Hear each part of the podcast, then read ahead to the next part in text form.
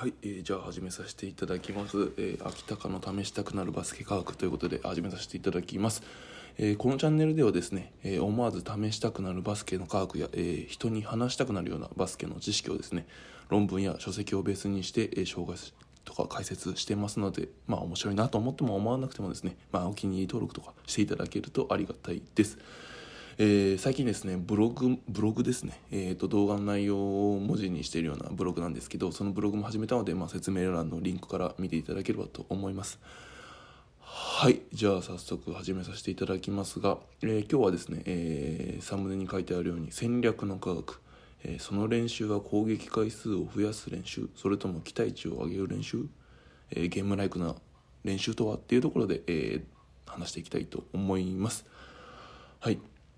えー、とこのチャンネルですね、えー、と今後、まあ、ずっと言い続けることだと思いますが基本的にバスケットって40分のスポーツですと。で、えーその半分の20分はディフェンスをしていますと。だからそれこそ練習の半分はディフェンスでいいんじゃないかなと。思ったりしてます。なので、まあ、それも一つだと思います。あのゲームライクな練習という意味では、えー40分のうちオフェンスを30あごめんなさい。練習時間が2時間あったら1時間はディフェンスの時間に費やしてもいいんじゃないっていうのは、えー思いますし、えー監督やコーチの方はまあそうやって、えー説明してディフェンスの練習を、まあ、嫌がると思うんですけど選手の方は、えーまあ、説得していただければと思います。うん、さらにですね、えーとまあ、どのくらいボールを持っている時間があるかっていうと例えば10人でバスケ仮に10人でバスケをして、まあ、ベンチメンバーがいないとしても4分間40分のうちの10分の1なので、えー4分間10%ですよね。しかボールを持てないんですね。で逆にボールを持ってない時間っていうのは36分間90%もあると。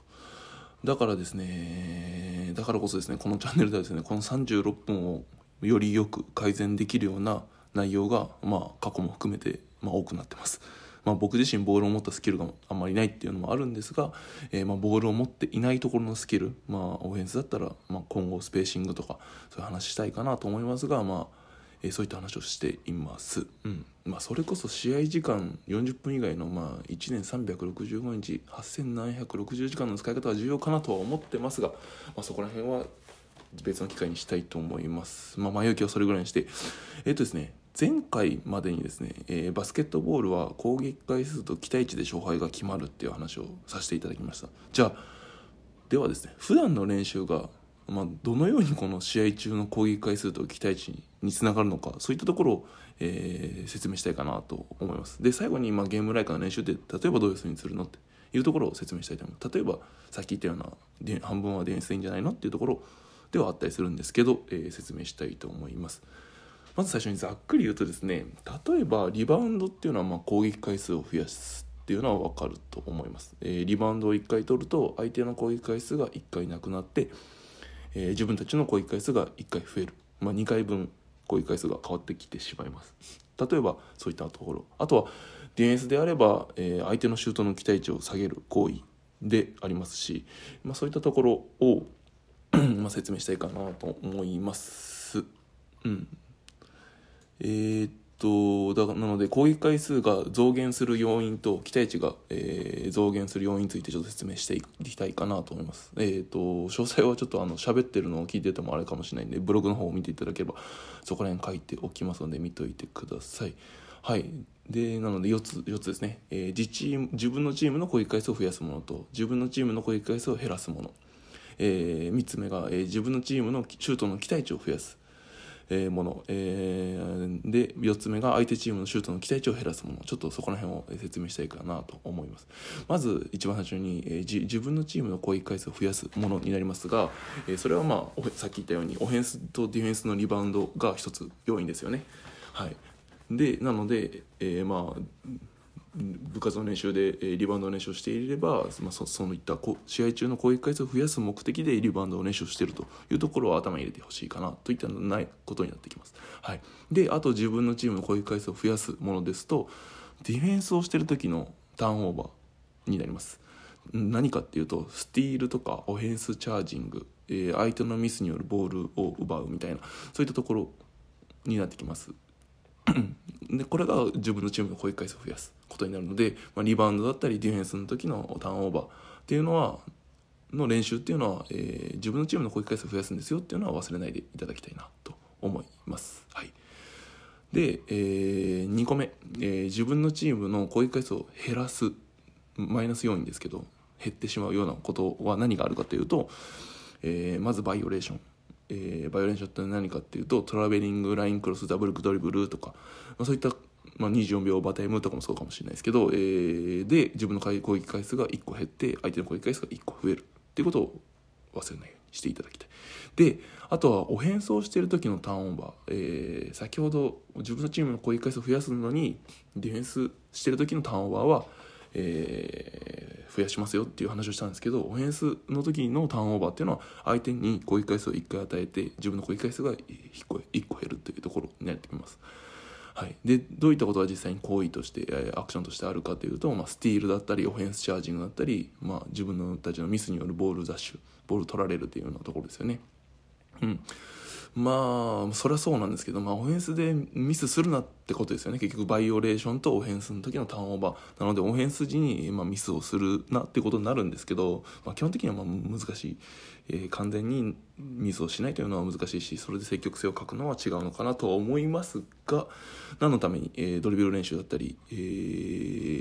ー、をしてるのかっていうところは、まあ、こういったところで、うん、自分の子たちの攻撃回数を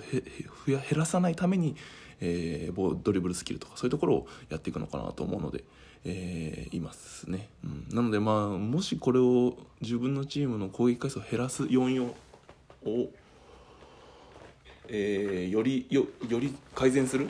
えー、自分のチームの攻撃回数を減らさないようにするにはやっぱり自分たちの試合の動画を見てですね、まあ、振り返っていただきでターンオーバーの要因を一つずつ潰していけばいっていただければと思います。はい。じゃあ、えー、次期待値の話をしたいと思います、えー、自分のチームのシュートの期待値を増やす。行為というのは何があるかというと、えー、まず1対1のシュート。シュートシュートに行くまでのスキル、まあ、ドリブルとかフェイクとかまあ、そういったところポストプレーとか、えー、シュートに行くまでのスキルっていうのの練習が、まあ、こうシュートの期待値を高める。っていうことになってきます。うん、あとは、えー、2対2での、まあ、1対1より多い2対2より多い人数での、えー、シュートを行くまでのスキル、えー、パスだったりスクリーンだったりスペーシングだったりっていうところが、まあ、こういったところ自分たちのシュートの期待値を増やす、えー、ものになってきます。でさらにアウトナンバーですよね。2対1とか3対2とか4対3とかアウトナンバーでのシュートに行くまでのスキル。まあ、えー、パスだったりスペーシングとかだったりっていうところになってくると思いますが、えー、っていうところで、えー、シュートの期待値を増やす。で最後にシュートスキルですよね、まあ、当たり前ですけど、えー、ノーマークのシュートだったり、えー、プレッシャーがある状態でのシュートだったりそういったところが、えー、あるかなと思います。はい、で最後にじゃあ相手チームのシュートの期待値を減らす。4番目に、えー、相手チームのシュートの期待値を減らすっていうところですが、えー、これざっくり言っちゃうと基本はボディチェックとボールチェックだけかなと思います。うん、1対1で言うと。1対1で言うと基本は、え、体で相手に対してプレッシャーを与える。シリンダーを使って、え、相手にプレッシャーを与える。あとは、え、ボールに対してハンド,、え、ハンドワークで、え、ボールチェックをすると。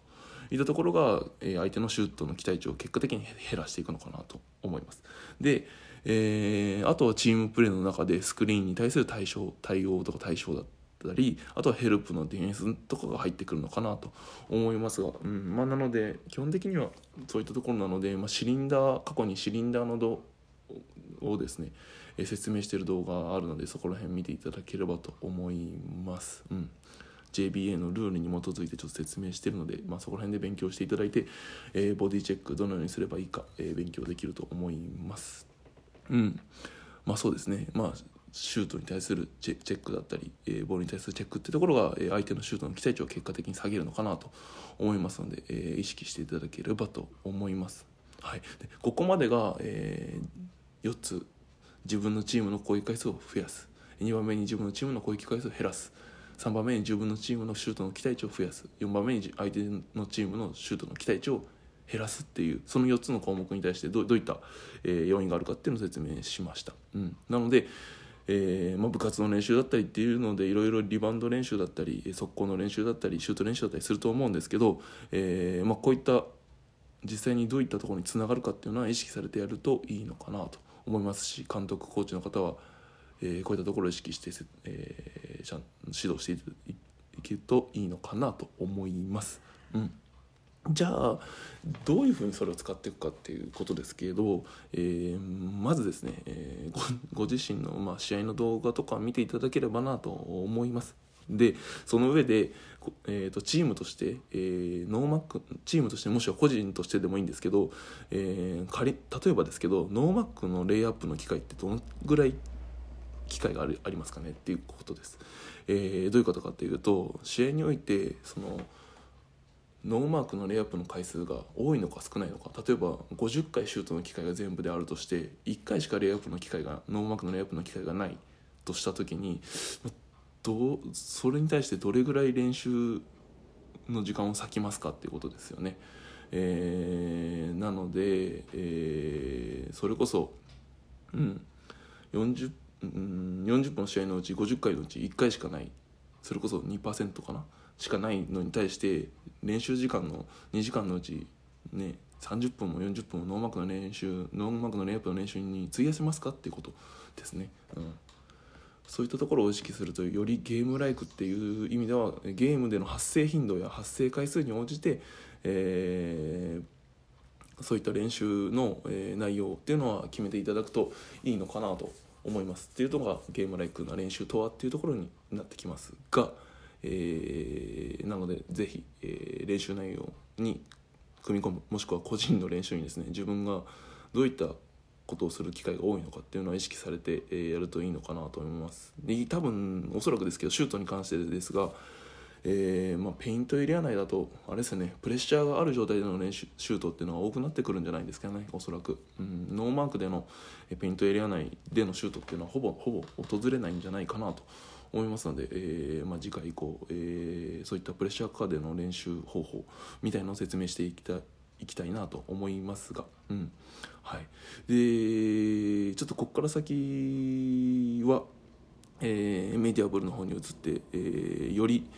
詳細にゲームライクな練習とはどういったことか、えー、説明していただきますのでぜひそちらに移動して見ていただければなと思います。では一旦失礼します、えーと、メディアブルの方に移動していただければと思います。ありがとうございます。